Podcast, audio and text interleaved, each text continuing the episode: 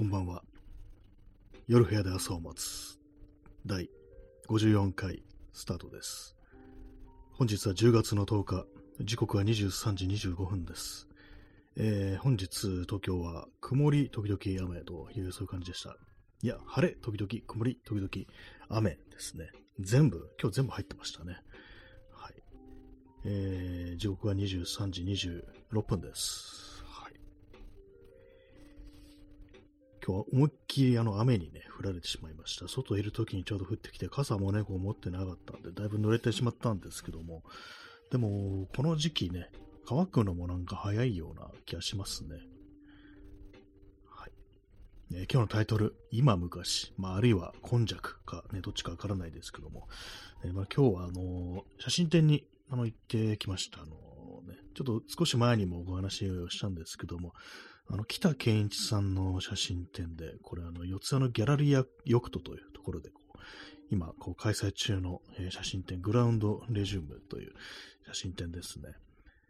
これはあの、東京の街を、こう、捉えた、広角レンズをね、持ったカメラで捉えてたものなんですけども、今回あの、荒川区を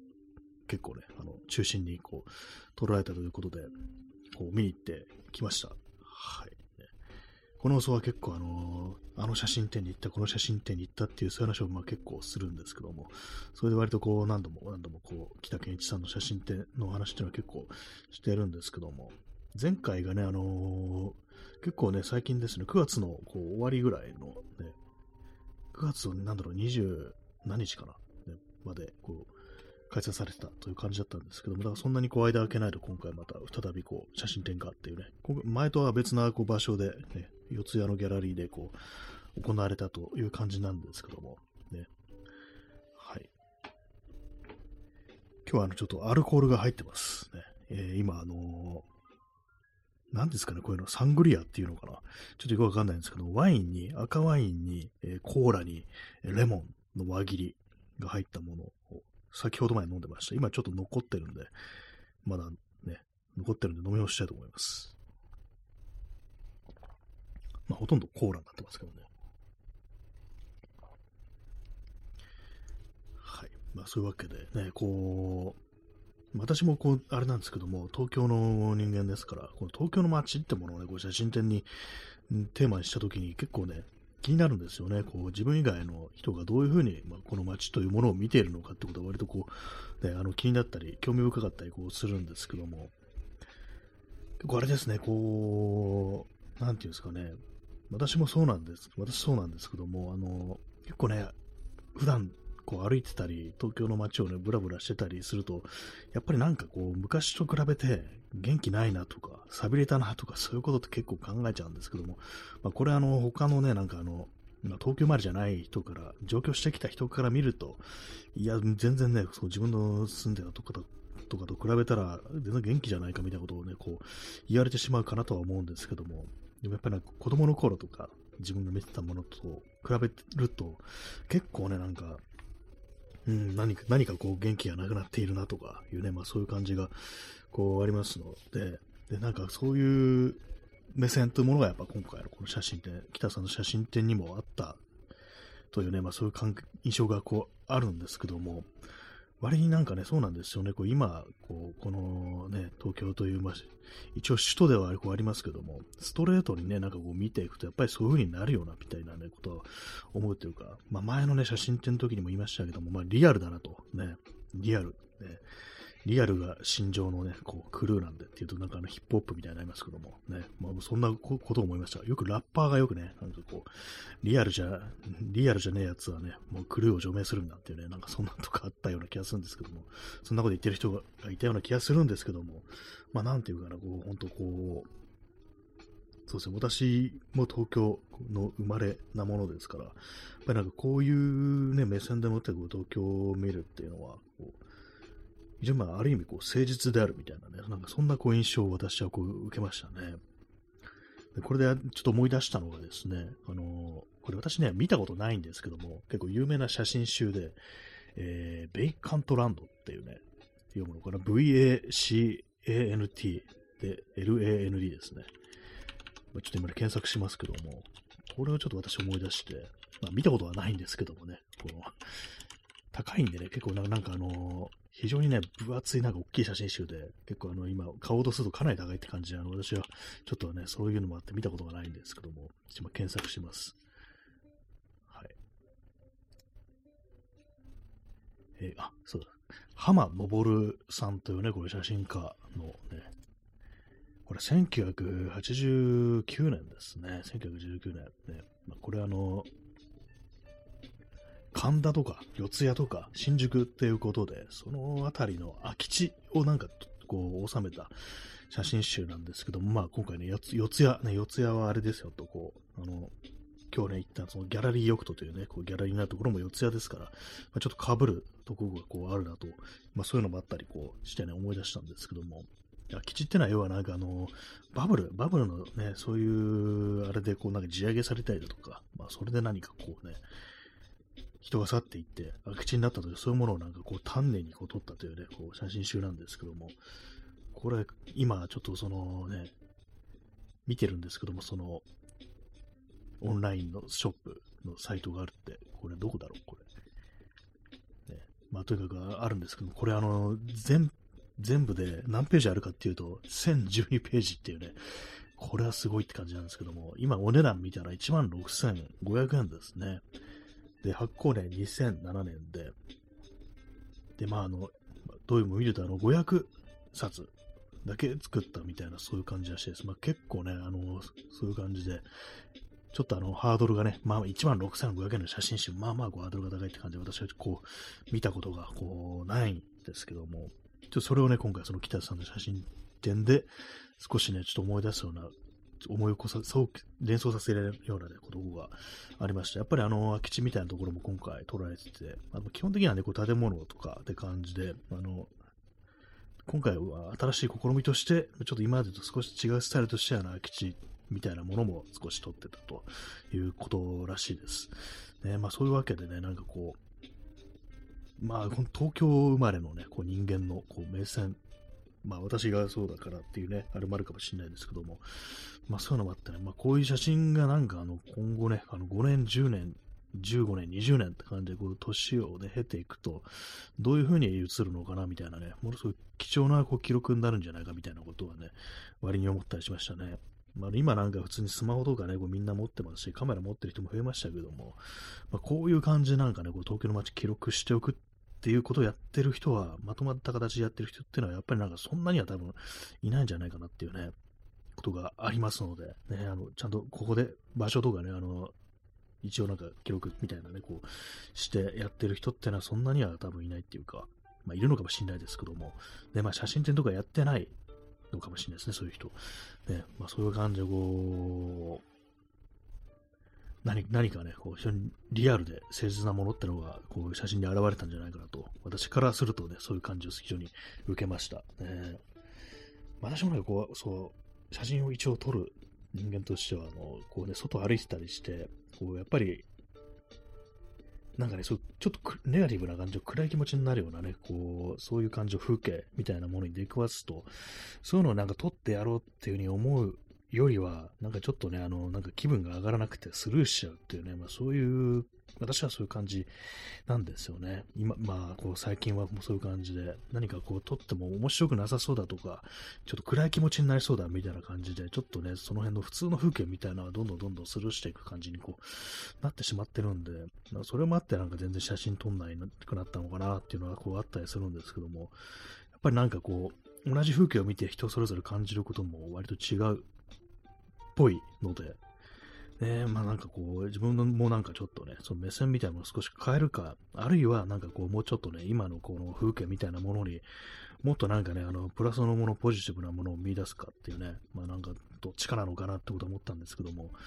まあ今日、まあその写真展ね、こう、ギャラリーを出てから、こうちょっと別な写真でも行ったんですけども、そのなんかね、こう、行きがてら、何かね、その移動中にこう自分が見てる風景みたいなものから、何かこう、そういうポジティブなものとか、なんとか見出せないかなみたいな感じで、こう、ね、こう、そんなことを考えながらこう歩いてたり、移動してたんですけども、結構やっぱ難しいですね、なんかね、本当こう、普段、こう、普通に行き来してるような場所で、そう自分の気持ちが上がるようなものをこう見つけ出すっていうね、なんか心温まるものをなんかこう見出すっていうのは、まあ難しいなという感じで、今日はそういうのもあって、写真がね、こうカメラ持ってってたんですけども、1枚も撮れませんでしたね。はい。え座り直します。えー、アルコールを摂取します。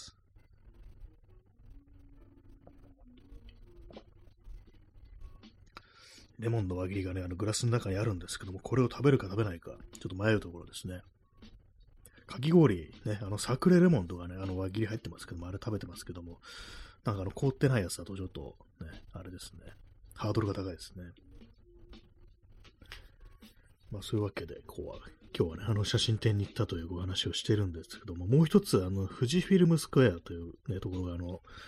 東京の六本木にこうあって、そこであの、細江栄光というね、非常にこう有名な写真家なんですけども、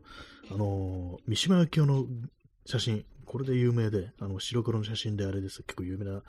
皆さん見ればね、あ、これって感じで思い出すと思うんですけども、あの、バラのね、花を加えた、こう、三島由紀夫の写真。で、タイトルがあの、バラ刑っていうね、バラの刑罰ですね。あの、死刑とかね、こう、まあそういう刑です。刑罰の刑ですね。バラ系というね、タイトルの、ね、写真なんですけども、その、ね、細江栄光の、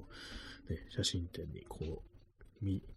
行ってきたという感じです。今日はね、こうその2つの写真展ちょっと、ね、足を運んでみたという感じだったんですけども、ね、細江以降、そうですね、まあ、あの、全部、まあ、あの、こう、白黒の写真だったんですけども、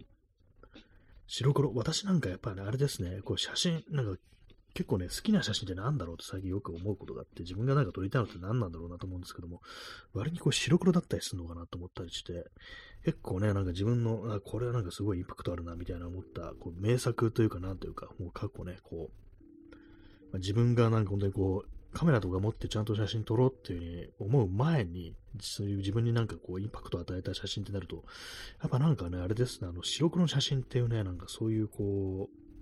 そういう気がするんですよ。ねまあ、私はなんかもう昔あの、ね、本当の絵を描いてた時期が終わったんで、そうそう、絵のネタみたいな感じで、図書館であの、写真集を借りてきたりするんですね。まあ、それで結構、まあ、風景の写真集とか、昔のね、そういうのが多かったんですけども、それでまあなんか日本の写真家だとかの、こうね、写真集も図書館で借りてきて、いろいろ見たりした時期あったんですけども、そういうところで結構ね、そうインパクトがあった写真っていうのはやっぱりこう、白黒っていうね、なんかそういう感じだったんで、もしかして自分でやりたいのって、ね、白黒の写真なのかなっていうね、なんかそんなこと思ったりもするんですけども、まあでもね、あの白黒ってなると、あの、まあフィルムとかですよね。あるいはまあ、あの、デジタルでもね、モノクロのセンサーっていうのありますけども、そういうのなんかね、こう、2機種ぐらいしかね、こうないんで、しかも高いんでね、すごくライカとかでね、まあそれでも手が出ないっていうのもあったりして、ね、もしやるとしたらなんかこうカラーからモノクロ化して、で、白黒でプリントするみたいな、そういう感じかなっていうふうにこう思うんですけども、えー、なかなかこう自分のやりたいことっていうのは結構把握できてないなと、ね、最近になって今更は思いますね。えー、耳かきさん、えー、出遅れました。ありがとうございます。ね、こう13分16秒での時点でいただきました。ねこの放送の10秒遅れたらね、出遅れになるっていうね、非常に厳しいね、厳しい厳しいこう感じの放送なんですけども、まあでも全然あの、こう、後からね、こう、アーカイブとかで聞いていただけたらと思いますね。これ毎日言ってますけどもね。はい、ありがとうございます。はい。まあ今日ね、写真展に行ったというね、こう話をこうしているんですけども、えー、北健一さんのね、こう写真展、えー、グラウンドリジュームは、えー10月の15日、日曜日ですね、までで、えー、ギャラリーヨクトっていうね、これあの、新宿区四谷、えー、っとですね、靖国通り、じゃないや、新宿通りからちょっと入ったところに、こう、ある、そういうね、こうギャラリーです、ね。興味のある方は、こう、行ってみてくださいというね、そんな感じでございます。はい。えー、コーヒーも入れてあるので、まあ、インスタントですけども、飲みます。今日あれですね、あの、こう、アルコールが入ってるんですけど、あんま酔ってないですね。え買ってきたのは、えメルシャンのラデラ・ベルデ・レッドというね、あのー、アルコール、アルゴシャワインなんですけども、まあ普通ですね。安いです。450円ぐらいかな。ね。他にもなんか一つあって手に取ったんですけども、もっと安いのは、よく見たらサントリーって書いてあって、あ、サントリーいいわって感じでね、あの、スルーしました。これはチリ産のワインですね。最近なんかそういう感じのアルゼンチンだとかチリだとか、ね、こうオーストラリア、アメリカっていう感じで、こう今までね、スペインとかフランスとかイタリアとかいうところでこう有名だった、こう、ワインのね、産地で有名だったところいろいろありますけども、そうじゃないところからいろいろ出てきたっていう感じで、ね、なんかこう、ペットボトルの安いワインってなるとその辺のね、ところが多いですね。まあ私そんなに味がよくわからないので、普通にまあ、いけるんじゃないかと思います。結構ね、そのままじゃなくて割ることが私、こう、多いんでね、なんかこう、そこまで味は気にしてないんですけども、まあ、そのようなこう感じで今、こう、アルコールが入ってる状態なんですけども、特に酔ってはないですね、なんかね。なぜでしょう？ね、なんか、前ね、同じようなそのチリ産のワインを買ってきたときは、割となんかスッとね、なんか、酒が回った酔っ払ったっていうね、感じがあったんですけど、今回このなんか、ラデラベルデ、レッド、ね、なんかあんまこう、来ない気がしますね。ベリー系の果実やスパイスの豊かな香りと穏やかなタンニンを楽しめる優しい口当たりのワインですっていうね、ことで。あれなんですね、これなんかあのー、裏見てみると、ワインってブドウだけじゃないんだっていうね、ベリー系の果実とかスパイスとかね、なんかそういうものもこう、入ってるんですね。あんまり、ね、私はそう、舌がね、こうバカなものですから、あんまりこう違いがよくわからないんですけども、まあでもなんか、ちょっとね、あのー、今まで飲んできたようなワインよりは、ちょっと少し甘みがあるようなね、なんか感じします。まあ今甘みって言いましたけれども、裏のラベルね、ラベルの裏にね、あのー、甘辛度ってのが書いてあって、これがあの5段階中4なんですよね。まあまあ辛口っていうことらしいんですけども、ね、よくわかんないです。ねまあ、そういうわけでちょっとはちょっと今日はあの、アルコール摂取した状態でこうお送りしているというね、そんな感じでございます。ね、タイトルの今昔ってなんだって感じですけど、まあそういう感じで、あのね、今日あの、その北さんのね、こう写真展とか行ってたら、こうまあ、東京のね、こう今の姿、昔の姿みたいなことについてちょっと思いを馳せたっていうか、ね、その昔はもう少しなんか元気だった気がするのにな、みたいなね、そういうことってのはちょっとやっぱりちょっと考えちゃうなっていうね、東京生まれの人間としてはというね、まあそんな感じでございます。えー、時刻が23時42分ですね。10月の10日。ね、本来だったら今日が体育の日だったけれども、えー、昨日がスポーツの日だったというね、そういうことらしいです。コーヒー飲みます。そういう感じでこう、ね、写真展に2つ行き、その後ね、ちょっとあの、新宿のヨドバシカメラに寄ったんですよね。なんで、なんでか買うのかいって思われるかもしれないですけど、別に買わないんですけども、あの、カメラのね、ちょっとコーナーに行って、最近ちょっとね、あの、考えてるのが、あの、なんか、だいぶ今使ってるカメラ古いんで、まあ、中古でね、まあ、買ったもんですけども、まあ、5年ぐらい経ってると。で、まあ、その、発売されたもん、もう、10年前なんですよ。2013年なんですよ。これ、ソニーのね、こう、アルファ7というね、今はもうアルファ7シリーズは出続けてますけども、それの初代ですね。そういうカメラを未だにこう使ってるということもあって、まあ、あの、あれなんですよ、レスポンスが、あの、遅いんですね。電源入れてから、あの、撮れるようになるまで結構時間かかるみたいな、ね。まあ、それはあの、ね、分かった上で買ったんですけども、なんかこう、ずっと使ってるとね、ちょっと大丈夫かみたいなね、こう気になってくるんですよね。いきなり急に壊れたりしないだろうな、これ、みたいなことをね、こう割と思ったりするんで、それでなんかね、こう新しいの買うってなったらね、どれにすればいいのかなみたいな感じで、こう、ちょっとね、まあ、まだ全然こう、決めてはないですけども、なんかね、こう、検討してるというね、感じですね。まあ、今、ミラーレスカメラっていうのが、まあ、主流ですけども、そんな中でこう、いろいろ見てて、あれですね、こう、まあ、ニコンかパナソニックがやっぱこういいかなという感じに今なってますね。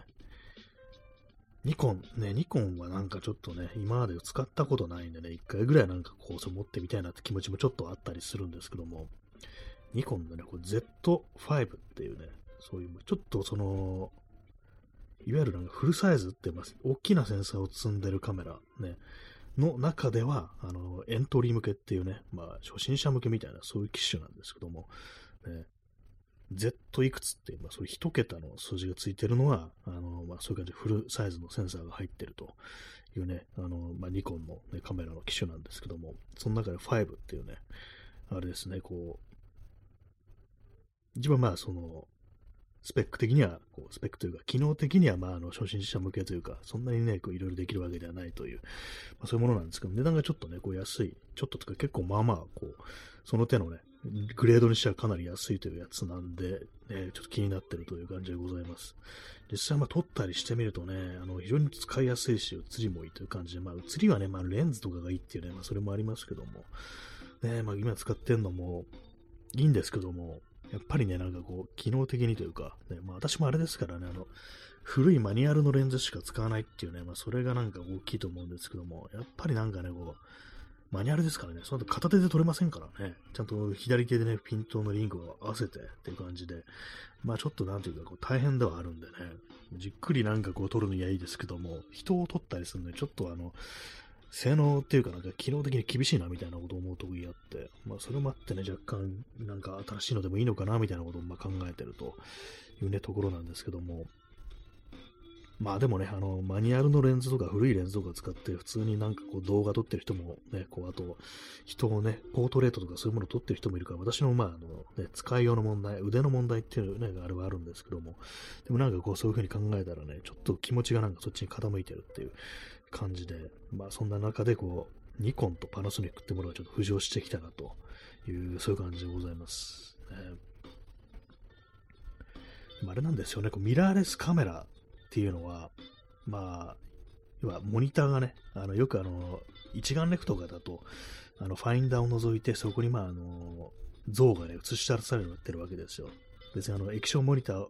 じゃないんですよ。そういうのは、あの工学的にね、あの、プリズムってものがその、レンズから通ってきたね、こう風景をなんかこう、そういう風に映し出してるというね、そういうことらしいんですけども、それがファインダーに映るというわけなんですけども、ミラーレスカメラってのは、要は、あれですからね、電子、ね、ファインダーですから、あの、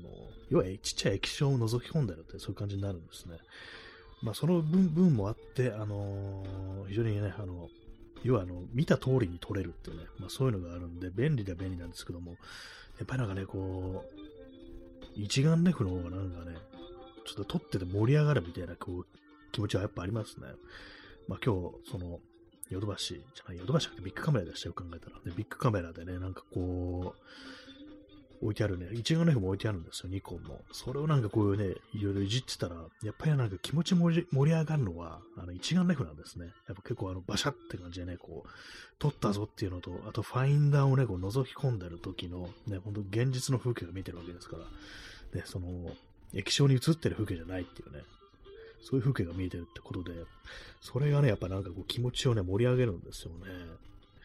まあ、それもあってね、なんかこう、一眼レフってものは今ね、買ってみるっていうのもちょっとありかなみたいなこと思うんですけども、まあでもね、あの、こう、まあ何でもできるのは、いろんなのに対応できるのは、まあミラーレスカメラですから、ね、まあなんか難しいところですね、本当にね。まあいくつも買えばいいのかもしれないですけども、そんなにね、あの余裕が、ね、こう出てこないもんですからね。えー、コーヒー飲みます。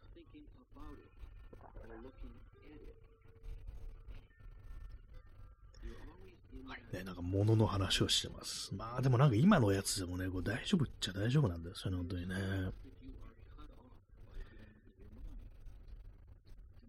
い。まあ、そんなような感じの一日でございましたけれども、ね。まあまだ一日終わってないですけども、ね、あと11分ありますけどもね、一日はね。そういう感じでね、こう、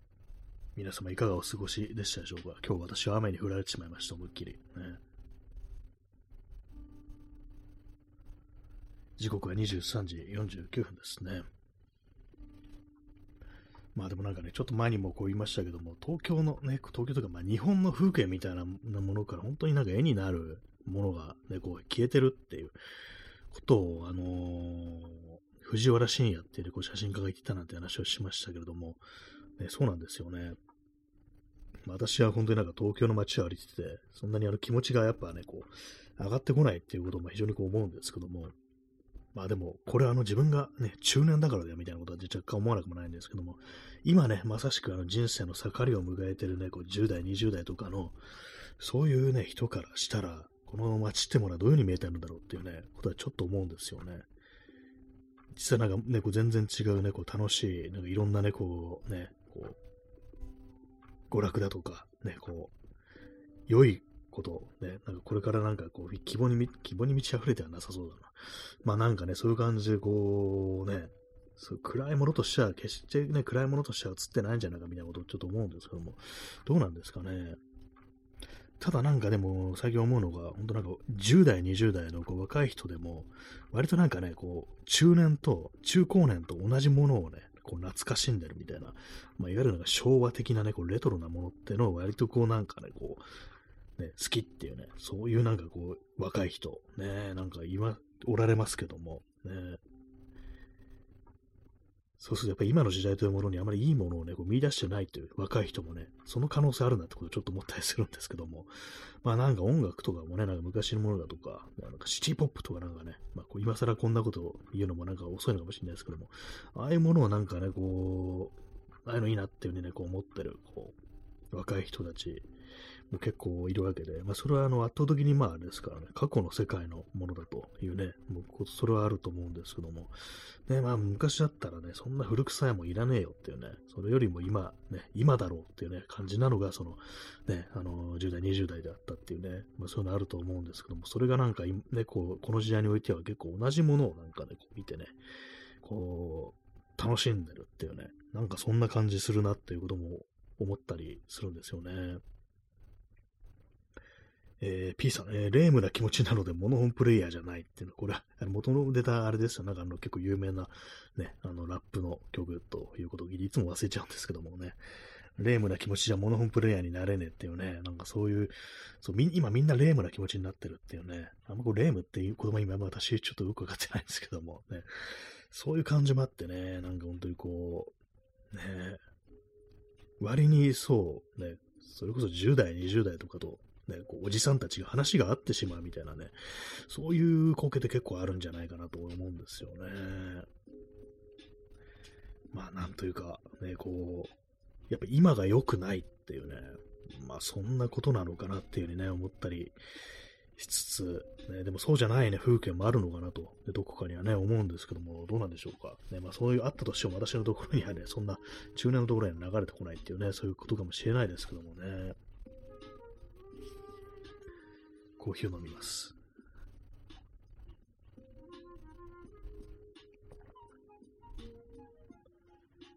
まあ、そんな、今昔がなんかこう混然一体となってるね、そんな感じですね。まあ、レイムな感じになってる皆様、ね、いかがお過ごしでしょうか。私も毎日こうレイムですね。ならずにいられないですよ、本当にね。本当に。若い人もそうだっていうふうに考えると、ちょっと大変だなと思います。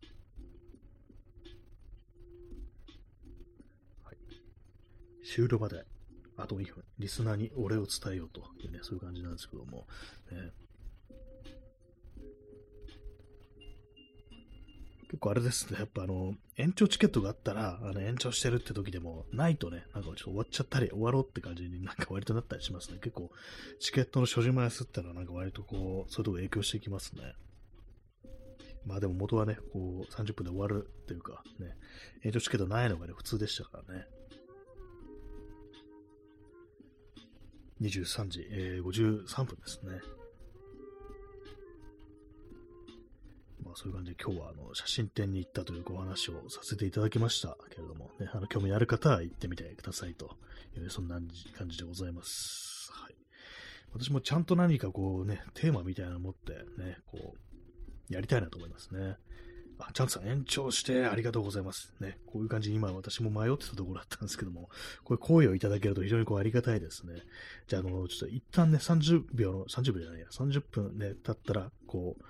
終わってまたすぐにこう始めたいと思います。あ、耳かきさん、えー、お疲れ様ですのお茶と、ね、延長しての声いただきましてありがとうございますね。それでは皆様のリクエストにお答えして遠慮なくね、こう、ね、延長させていただこうかと思いますね。終わったらまたすぐ始めたいと思います。はい。と思ったらまだ30秒あるのか。ね。なんか一応なんかこの、ね、全部使い切る必要もないんですけども、秒数をね、分数をね、なんか必ず最後までね、あの、やっちゃいますね。はい。まあそういうわけでね、30分ので、あれね、終わった時点でまたすぐ始めようと思います。はい。ね、なんかこう、そう、レームな気持ちを何度かね、こうしたいというね、まあそんな感じで第2部行きたいなと思います。はい。そんなわけで第1部、完です。またすぐ始めます。それでは。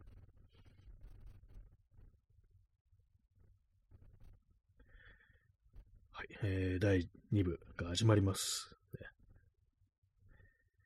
じゃあ、えー、今昔第2部で始めたいと思います。はい、第2部。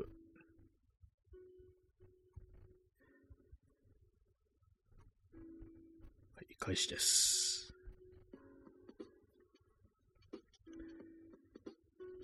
えー、今昔というか、今弱というか、ね、第2部スタートでございます。えー、本日は10月の10日、えー、時刻が23時55分ですね。あ、耳かきさん、えー、おつおつのおつです。ありがとうございます。ね、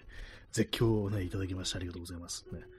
この人は一体誰なんですかね？このね、おつおつのおつですっていう風に叫んでる人は誰なのか。多分他の多分ね、なんか配信者とか、そういう感じだとは思うんですけども、いつも顎が外れてるなというね、なんかそんなこと思います。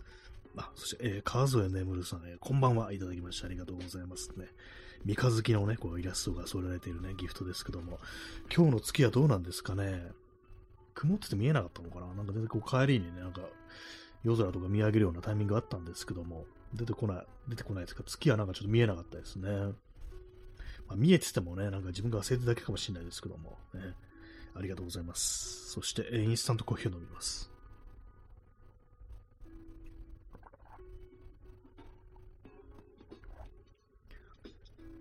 まあ、そういうわけで、さっきはですね、あの、なんかこう、そう昔をな、なんかね、こう、全世代昔を懐かしむ傾向にあるみたいな話をしてて、まあ、いろんなね、こう、今、こう、若者の中の、こうね、カルチャーってものも、割と過去のね、なんか世界、旧世界というものをなんか懐かしむというか、なんというか、ね、あの、昭和レトロだとかね、なんかあれですよ、あのー、シティポップだなんだっていうのもなんか結構みんな昔のね、感じですから。あと、まあ、あの、なんかベイパーウェーブなんてものもありますけども、あれも昔のね、過去の世界の、こう、あれですよね、素材をこういろいろなんかこういじくったりして、こうね、何か作り出してるっていう感じだとこう思うんですけども、ね、そんな中でこう中高年が、ああ、なんかこういうのあったね、昔にあったね、懐かしいねっていうようなものと、ね、なんかこう、今のなんか10代、20代が、ちょっとノスタルジックな感じでこう眺めるものってものが同じになってるっていうね、そういう感じするんですけども、ね、まあだからある意味話が合ってしまうみたいなね、なんかそんなことが結構あるんじゃないかというね、まあそんなことを考えてるという話でした。そうですね、こう、今現在、今まさにね、こう、これがいいんだっていうことはあんまないですからね。さっきちょっとなんか思いついたこととか、あの、紙に書き留めてあるんですけども、なんかこれ喋ろっかなみたいなやつ、ね、そうですよ、そう、音楽とかでもさっき言ったみたいにね、こう昔のね、過去の世界からこうやってきたものを何かこうちょっとね、変えてっていうものがこう多いですけども、やっぱなんかね、そういう音楽、やっぱね、こう、音楽って聞いててね、なんかこう、どこかを想像することって結構あると思うんですよ。何かね、こう、まあ、場所だったりね、こう時代だったり、そういうなんかね、今じゃない、ね、どこかみたいなことをね、何かこう、その、想起させられるっていうね、音楽ってものは、そういうものが割と多かったりするんじゃないかと思うんですけども、ね、まあ、そうじゃなくって、今でも、今じゃない、過去でもね、未来でもどっちでもなくって、あの、今ここの音だみたいなね、まあ、これあの音楽じゃなだけじゃなくても、まあ、文化とはね、いろんな様々な文化もそうですけども、これあの過去の世界、過去でも未来もなく、今ね、今まさにここにあるもんだという感じ、そういうふうに感じられるものってね、あるんですかね？まあ、どっかにあると思うんですけど、私のところにはまこの来ないのかもしれないですけども、大体そそうなんですね、こう、私の場合は写真とかを見てても、ね、やっぱりいろんなね、こう過去のことを考えたりこうするんで、まあ、写真でもないあの時間っていうものがね、あの、となんか非常にこう、あれですからね、切っても切り離せないみたいな、撮ったらすぐ過去になっちゃうっていうことですからね、まあそういうのもあったりして、まあそれはあのどうしても想像してしまうということなのかもしれないですけども、何かこう、でもね、他のね、文化みたいなものの中には、こう、過去とも関係ないし、未来とも関係ないっていうね、そう、まさに今しかないみたいな、そういうものってあったりするのかななんてことを、ふっと思ったなんてことを私はこのなんかね、こう、100均で買ったメモ帳に書いてあります。ね、で P さん、えー、ノスタルジーっていう、これあれですよね、藤子、藤尾のね、あれですよね、こう、短編、ね、SF 短編。漫画ね、で、ありましたけど、私も読みました。なんか去年とかでしたっけ？あの、無料でなんか読めたんですよね。ノスタルジーっていうね、これね、あの、まあ、インターネットでは結構有名な、あの、あれですよね。あの、おじいさんがね、なんかあの、涙を流しながらね、なんか鉄格子みたいなところ向こうから、だけなんか言ってるっていうね、一応に有名なあの、コマがこうあるんですけども、それは見たことある人も多いんじゃないかなと思います。ちょっと話の内容ね、ちょっとネタバレになっちゃうんで、こう言いませんけども、まあね、そう、ノスタルジーに我々はなりつつあるぞというね、そんな感じですね。鉄格子の中にね、はめられて、こうあれですよ、本当ね、だけって言ってるみたいなね、ある意味この放送もそんな感じかもしれないですね。なんかね、ここから出してくれというようなね、なんかそんな気持ちで、こう私は、このね、あの、牢獄の中からね、あの、毎日毎日ラジオトークというね、形でね、結構、だけだけと叫んでるんじゃないかなと、そういう感じはちょっとなんかしてきましたね。はい。今ちょうど0時ね、1分になりました。ね、10月の11日ですね。10月がもう3分の1過ぎ去ってしまったということでね、またなんかね、過ぎ去ってしまったというね、なんかちょっとなんか、ね、あれですよ、本当過去を振り返るようなことを物言いをしてますけども、ね、まあそういう感じでこう、そう、昔のことばかり考えてしまうっていうね、今だ、今しか、ね、今は今しかないですからね。まあ、あの、未来のこともね、考えちゃいけないはずなんですよ、人間っていうのはね。過去も未来もなくって今だけがあるという、それこそが一番なんか健全なあり方かなっていうのはこうあったりこうしますので、でもなんかね、こう昔のことばかり考えてしまうというね、話でございました。えー、そうなんですね。写真っていうものはね、そう大体まあ昔のことを考えてしまうっていうのはこうあったりするんですけども、結構ね、そう、私なんかね、ちょっと前のね、放送で話しましたけれども、昔、あの、10年以上前だと思うんですけども、ニコンサロンっていうね、まあ、新宿にニコンサロンっていうね、あのまあ、ニコンのね、こう、ギャラリーがあるんですけども、そこでやってた、あの、写真展で、これは一般のこうアマチュアの、ね、方が、こう、自分の息子さん、家族をね、こう撮ったっていうね、こう、写真なんですけども、まあ、それ自体はね、普通だにね、聞こえるかもしれないですけども、そのまあ息子さんがね、結構若いうちになんかこう病気かなんかでこう亡くなってしまったみたいなね、そういうこうね、ものがこう、なんかつぶさにこう映されてるというね、まあそういうものらしいんですけども、私あの、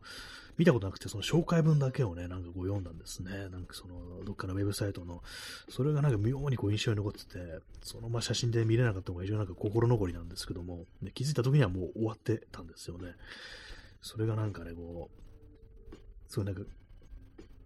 その文章、ね、その紹介してる文章で、まあそのね、なんかこう、悲しみになんかね、満ちているみたいな、そういうようなこと書いてあって、結構ね、なんかこう、写真展、写真というものをなんかで表現するのに、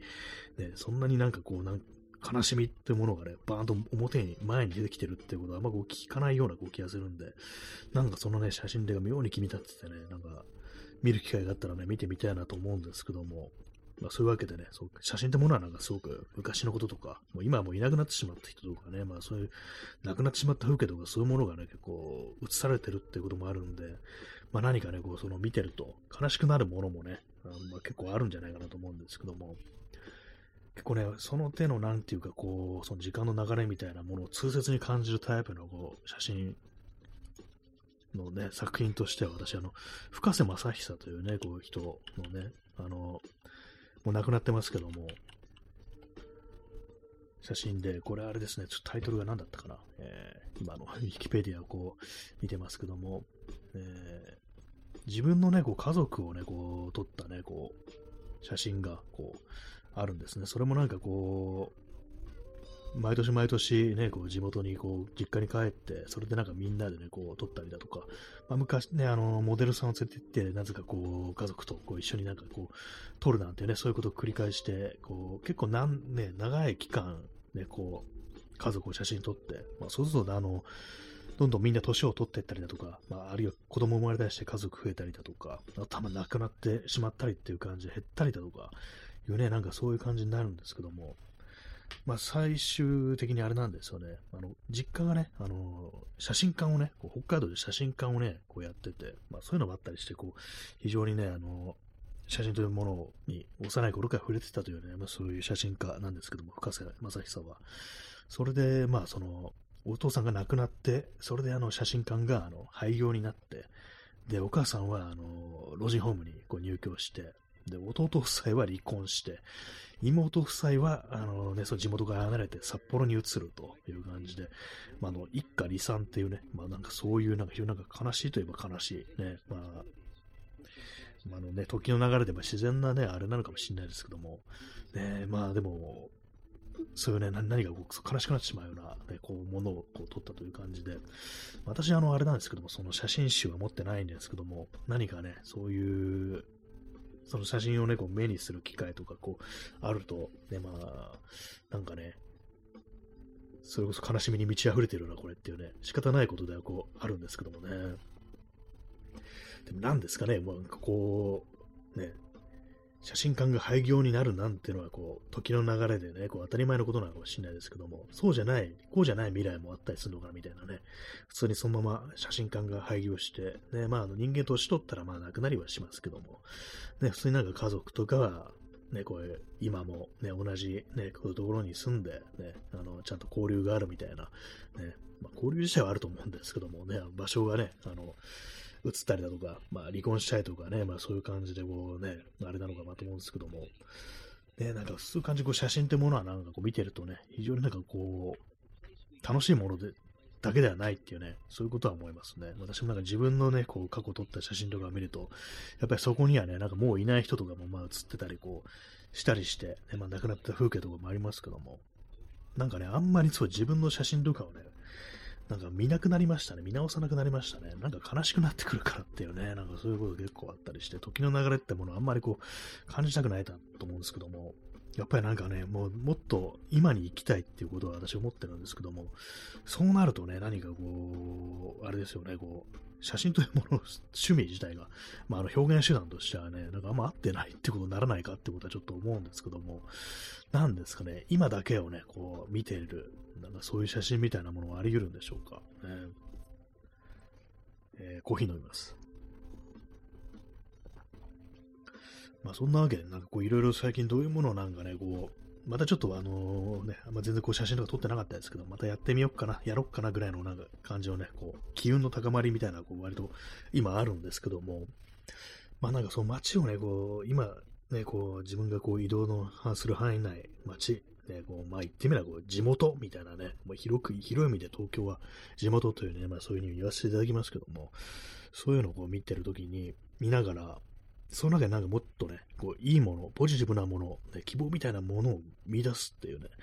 そういうふうにちょっとね、あの、そういう気持ちでもってやってみようかなと、今、まあ、思ってるだけですね。何もやってないんでまだ。ね、そんなことを考えてるんですけども、そういう感じでね、なんか少しでもそういうなんかポジティブなものを、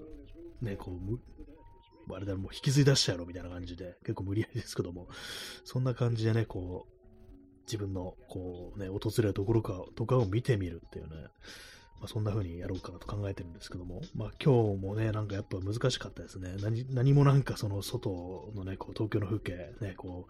う、いつも歩くところ、ね、こう見てて、何も特に明るい気持ちにこうならなかったんで、相当なんかね、こう難しいかなと思うんですけども、まあ、あの全体ね、都市の風景みたいなものをこう見ると、やっぱりね、こう、いろんなものがなくなっていったりだとか、まあ、あるいはね、今度なんかこう、ね、こう、いい感じのね、こう、地域とか、建物とかそういうものを取り壊して再開発みたいなね、それこそ渋谷のなんか宮下パークとかじゃないですけども、ああいう感じでね、なんか嫌な開発の仕方みたいなものが結構こう目に入るということもあって、こういう風景というものを引きで見ると、どんどんバット入っていくみたいなね、なんかそんなことちょっと考えたりして、それを避けるにはどんどんどんどんこうね、あの、あれですよね、クローズアップしていって、もう一部分しか目に入れなければ、なんかもう少しね、まあこれもな、なんていうかこうね、あの自分をごまかしてる、騙してるってことかもしれないですけども、なんかそういうね、こ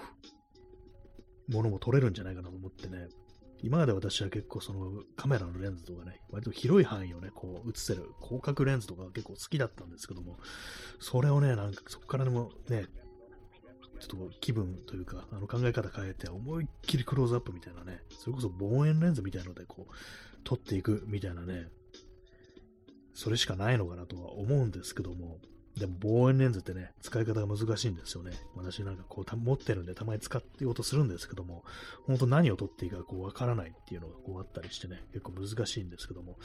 まあそんな感じでいろいろね、なんかいろいろ考えながらね、こう、ちょっとね、あの、街を歩いてるっていうね、ところですね。ちょっといいことをね、いいものをちょっと見出したいみたいな、そんな気持ちです、今は。ね、まあその逆をやる方がいいのが、ね、楽だったりとか、やりやすいのかもしれないですけども、ね、ネガネガティブというか、なんというかね、こう、ちょっと、えげつない部分をね、こう、えぐり出すみたいな、なんかそういうのをやっていく方がいいのかもしれないですけども、やっぱりでもあの、なんていうかね、こう私はあれですね、こう美しいもの、ね、こう、いいもの、古いもの、そういうものに囲まれてないと生きていけないっていうね、そういう人間なのかななんてちょっと思ったりもするんで、ね、あれですね、あの、ヘルマン・ヘッサの小説で、あの、デーミアンっていうね、あの、作品があるんですけども、その中にね、あの、こう、主人公の、になんかこう、いろんなことをね、こう、教えてくれて、なんかちょっと導いてくれるみたいなね、そういう、えー、人が出てくるんですけども、まあ、いろいろな知識を授けてくれるんですけども、ある日ね、こう、二人でいるときに、あなたの言うことはね、何もかもね、ほんと古さくさくってね、どうしようもないみたいなことをね、その主人公が言ってしまって、ね、それでまあ非常に傷つけるっていう、こう、シーンがあるんですけども、ね、言った後、うわ、なんてこと言ってしまったんだみたいな感じで後悔するっていう、こう、シーンがあって、でまあそれをね、こう言われた、で名前がね、あの、ピストーリウスっていうね、名前なんですけども、教会でね、なんかオルガンとかを弾いてて、ね、まあ、ゆくゆくは司祭になるっていうね、まあ、そういう人なんですけども、ね、まあ、言われたね、そのピストーリウスというね、こう、人がね、全く君の言うことは正しいっていうね、言いながらね、ものすごくね、こう傷ついた表情を浮かべながらそういうふうにこう言うっていうシーンがあって、ね、で自分はね、私は君の言う通り、そういうね、古いものとか美しいものに囲まれてなきゃ生きていけないんだみたいなね、だからね、自分の中からもう何も新しいものは出てこないんだけれどもね、自分はそういう人間なんだみたいなね、そういうことをこう言うシーンがね、こう、あるんですけども、ね、まあなんか、やっぱり私もそうですね。こう、私もそうですかね。美しいものというか、なんかこう、やっぱね、こう、プラスのね、なんかね、こう、そう、希望みたいなものがないとね、ちょっとね、しんどくなるタイプですね。あんま開き、開き直れるタイプの人間ではないなと、なんかどうも私は自分のことをそういうふうに思うんですけども、まあ大抵の人はね、まあそうかもしれないですけどもね、人間みんなそうだと言われればそういうふうな気もしますし、ね、まあ、絶望の中をね、なんか泳ぎ切るようなね、そういう胆力のあるね、人間というのもいるのかもしれないですけども、まあ数は少ないだろうな、みたいなことを思いつつ、今のなんかね、そういう時代っていうのは、こういう時代っていうのはね、なんかね、そういうものがこうね、そういう力みたいなのが求められてるのかなと思うものの自分にはないな、的なことはね、ちょっと考えたりしますね。本当毎日毎日ね、あの、最悪なこうニュースとか、ね、こう、嫌なね、こういう感じはありますからね。またなんかこうね、あの、血生臭い話も最近はね、こういろいろありますからね、本当にね。えー、コーヒー飲みます。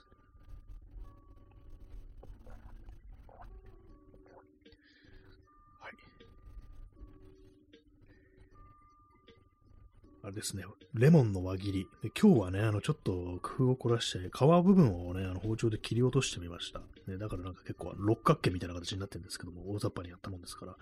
それがあのワインの色に染まってね、赤くなってるという感じでね、なんか美味しそうに見えるんですけども、多分食べたらすごく酸っぱいぞという感じでね、あの、なんでだろう、サクレレモンのレモンは食べれるのに、普通のね、あのー、レモンの輪切り食べると、すっごく顔がね、あの、酸っぱいって顔になってしまうのはなんででしょう？はい。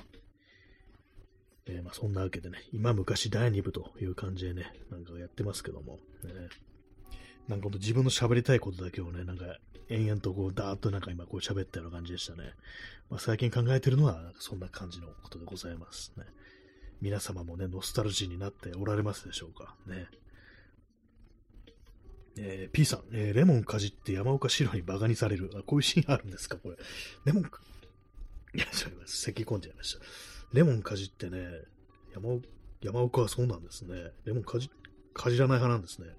かじっていいと思いますけどもね、レモンね、美味しいですよって感じですけども、ね、まあ、皮をまで食べていいかってなるとちょっと微妙ですけども、サクレモンの、レモンの輪切りはね、あの、皮食べていってね、あのメーカーの方からね、こう言ってますからね。まあ、酸っぱいもの、ね、こう暑い時期にはね、ほんと酸っぱいものいいですけども、今ちょっとね、今日、今日はちょっと暑かったですけども、ね、なんか、夏はね、ほんとなんか酸っぱいものどんどん行こうやっていうね、感じになりますよね。えー、チャンツさん、えー、写真と時の流れの関係、興味深かったですあ。ありがとうございます。ね、なんか結構まあそういうことをなんかね、結構いろいろ考えて、考えてるだけでね、写真は撮ってないっていうね、まあ、そういう感じですね。なんかなんか友達と会った時とかにね、なんかこう、写真撮ったりとかするんですけども、自分でね、なんかこう、しっかりと、ね、こう、ちゃんとやってるって感じの、こうや、やつはこうやってないんでね、もうその辺のね、こうとまた再びできるようになりたいなと思うんですけども、その前段階としてなんかいろいろなんか頭の中で考え事をしてるっていうね、そういう感じですね、今はね。ね、まあどうしてもその時の流れみたいなものと本当切っても切り離せないっていうね、まあそういう感じですからね。まあでもなんかこう10年ぐらいね、今2023年ですけども、10年前2013年ということでね、まあ結構その、いろいろこう見たりはしてるんですけども、自分の撮った写真ね、まあ、さっきあんま見てないとか言ったら今見てん、見て、見てんのかよって感じですけども、まあなんかね、こう見たときに、そんなには変わってないなっていうね、やっぱまだね、10年ぐらいじゃそんなに懐かしさみたいなものとか、ね、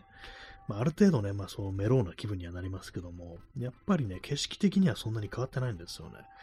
だからまあもうちょっとね、あの時間が、熟成されるまでは時間がね、経つかな、かかるかなと思うんですけども、でもなんかね、本当に決定的に、あの、本当になんか私がカメラ持ってから撮った写真が、決定的にこう過去のものになってしまう。それちょっとなんか想像すると怖いんですよね。メロすぎて死ぬんじゃないかみたいなね、なんかそんなことちょっと思ってしまったりしますね。えー、P さん、えー、皇居の周りを排気ガスを多量に吸ってマラソンした後、えー、アメリカ輸入の防腐剤が川に溜まったレモンをかじっておいて健康のためとは肩払いたいと、白は。ああ、そういうことなんですね。皇居ランナーを腐してるんですね。まあ、皇居の周りに走ってる人結構いますけども、皇居のね、周りの道路は車のね、通りが多いんですよね。だそういうとこですからね、排気ガスがね、もう漂ってるぞということでね、そういうのをね、なんか走りながら大量に吸って、で、その後レモンをかじると。で、そんなね、アメリカの輸入のね、レモンなんてものは、防腐剤が蚊に溜まってんだぞっていうね、まあ、そまあ、あの、ナチュラルな感じのことを、ね、ナチュラル派の素人からしたら、ね、何が健康だっていうね、そこまで言うかって感じですけどもね、なかなかね、ちょっと手厳しい言葉ですよね。えー、P さん、栗田さんたちかわいそう。ね、そうです。結構被害受けてますよね、栗田さんたちね、本当にね。まあね、山岡四郎、ね、なんかあの、海馬龍山のこといろいろごちゃごちゃ言ってますけども、お前ちょっと似たとこあるぞっていうね、なんかそんな感じの気持ちやっぱ出てきますよね。とね、なんかこう、妻にね、味噌汁作らせておいてね、あれですね、ごちゃごちゃごちゃごちゃイチャモンつけたりって感じでね、もうすごい怒られてましたけどもね。まあ、そうその防腐剤が川に溜まったりも、まあ私、そんなに把握してないですね。今、こうね、そう入れてるレモンが、どこ産なのか、ね、見てないです、ね。ちょっと後で確認してみようかなと思います。考えてませんでした。えーえー、チャンツさん、えー、身近にいたら普通に嫌なやつですよね。山岡四郎ってね、そうですね。笑いってついてますけども、そうなんですよね。なんかかなりね、こう、ね、変人ですからね、基本的にね。なんだお前はって感じですけども、ね、たまになんかちょっとね、なんか人情っぽいね、感じのね、話、回とか、こう、エピソードとかありますけども、お前なんか結構いい、ね、なんかいい人間みたいに言ってるけど、だいぶね、やばいぞ、変人だぞ、お前ってね、感じですよね。えー、P さん、えー、ユーザーに、ね、なんか結構ね、なんか父と息子似てるじゃねえかってね、なんかそれはちょっと思ったりしますよね。私そんな、ね、こうあのおしんぼ、ね、そんなに見てはないんですけども、アニメをちょい見たぐらいで、ね、原作とか全然見てないんですけども、まあね、なんかね、こう、お前って感じのね、そのぐらいのなんかこう、感覚ってのはやっぱありますよね。なんか屋上のプレハブに寝泊まりしてるんですよね、あの、新聞社の。ね。どうなってんですかね、あれ、なんかこう、あそこに住民票あるんでしょうかよくわかんないですけども。で、他に部屋あるのかなっていうね、あんまわかんないですけども。なんかアニメの第1話ではなんかそんな感じだったような気がして、で、なんか登場していきなりなんかあの、ね、あれですよね、雑巾でなんか顔拭いてるっていうね、なんか衝撃的なシーンがありましたけども、ね、なんか武将髭やしてね、なんかネクタイとかゆるゆるで、一応なんかスーツみたいなの着てるけど腕まくってるっていうね、山城慎吾かっていう話ですよね。そんな感じのね、変人がこうね、屋上のプレハブに住んでるっていうね、こう世が世ならね、なんか鬼か何かに思われてたっていうね、そういう感じですよね。まあ、そんなユーザーにのね、こう、白もね、あの、どうも、原作ではあの和解しちゃったよね、父親と、なんかその展開らしいですけども、ね、まあね、原作の人はめんどくさそうですからね、刈谷哲ね。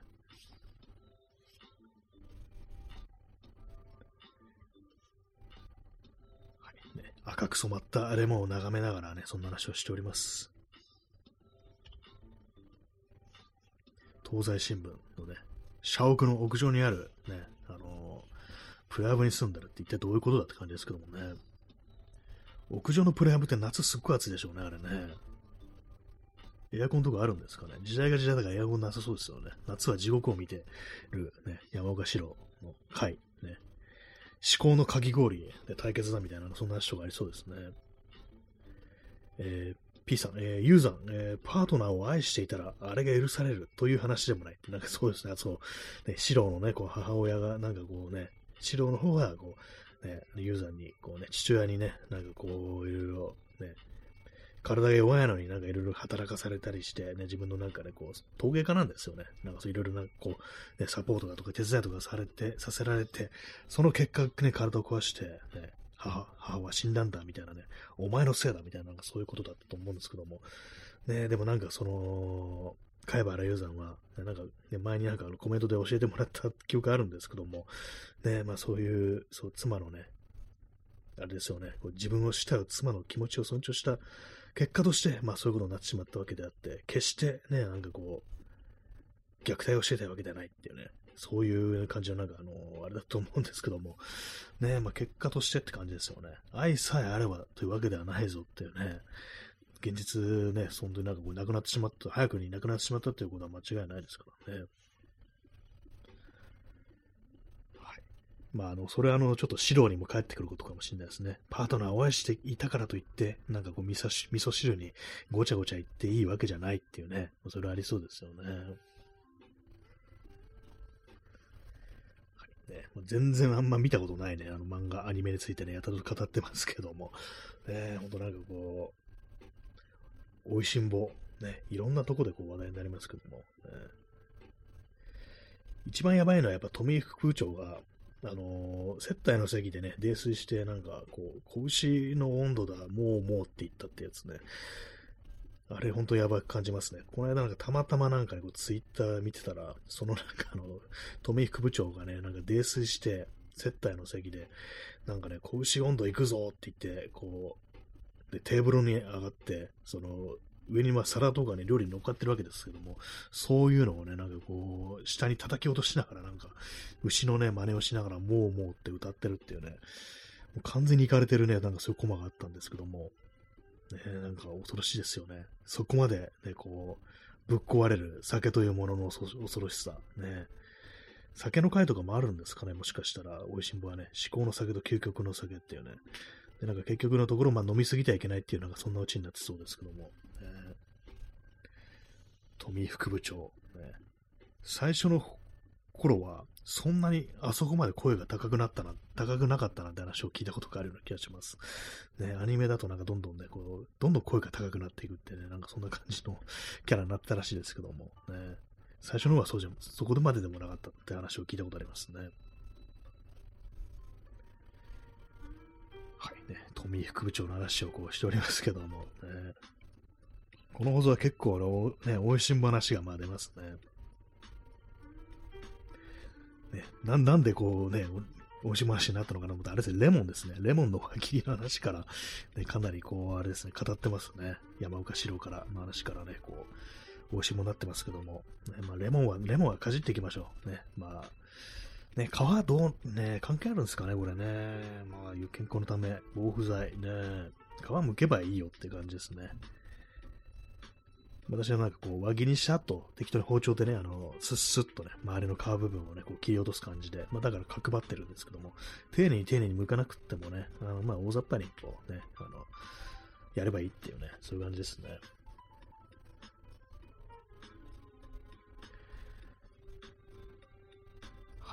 そんな、えー、今昔、今昔、どっちかわかんないですけども、第2部ね、もうそうそうお別れの時間が近づいてまいりましたけども、あと1分ね、こう10秒ぐらいでございますけども、ね、本日も1時間ね、皆様にお付き合いいただきありがとうございます。なんか今日はね、あの、割と写真とかのことについてとうとうと語ったような、そういう感じでありますけども、ね、なんかこう、ちょっとプラスなものを見出したいみたいな、ね、そんなこう感じですね。えー、時刻は、えー、0時24分ですね。10月の11日ですね。明日の気温で終わりますかね。あの、天気情報で、ね。えー、本日は、えー、じゃないや、明日の最高気温は24度。今日より涼しいですね。やっぱ今日27度で結構暑かったんですね。そう、割と汗かきましたからね。明日は24度です。明後日23度って感じで、まあ、あの、涼しい日々がまた戻ってくるという感じなんですけども。まあ、でもまだ暑いよなっていうね、20、ね、20度台前半じゃまだ今日私は暑いと思います。夏です。だから、まあ、継続して夏をやっていきましょうというね、まあそういう感じですね。はい。まあ、そんなわけで本日もご清聴ありがとうございました。それでは、さようなら。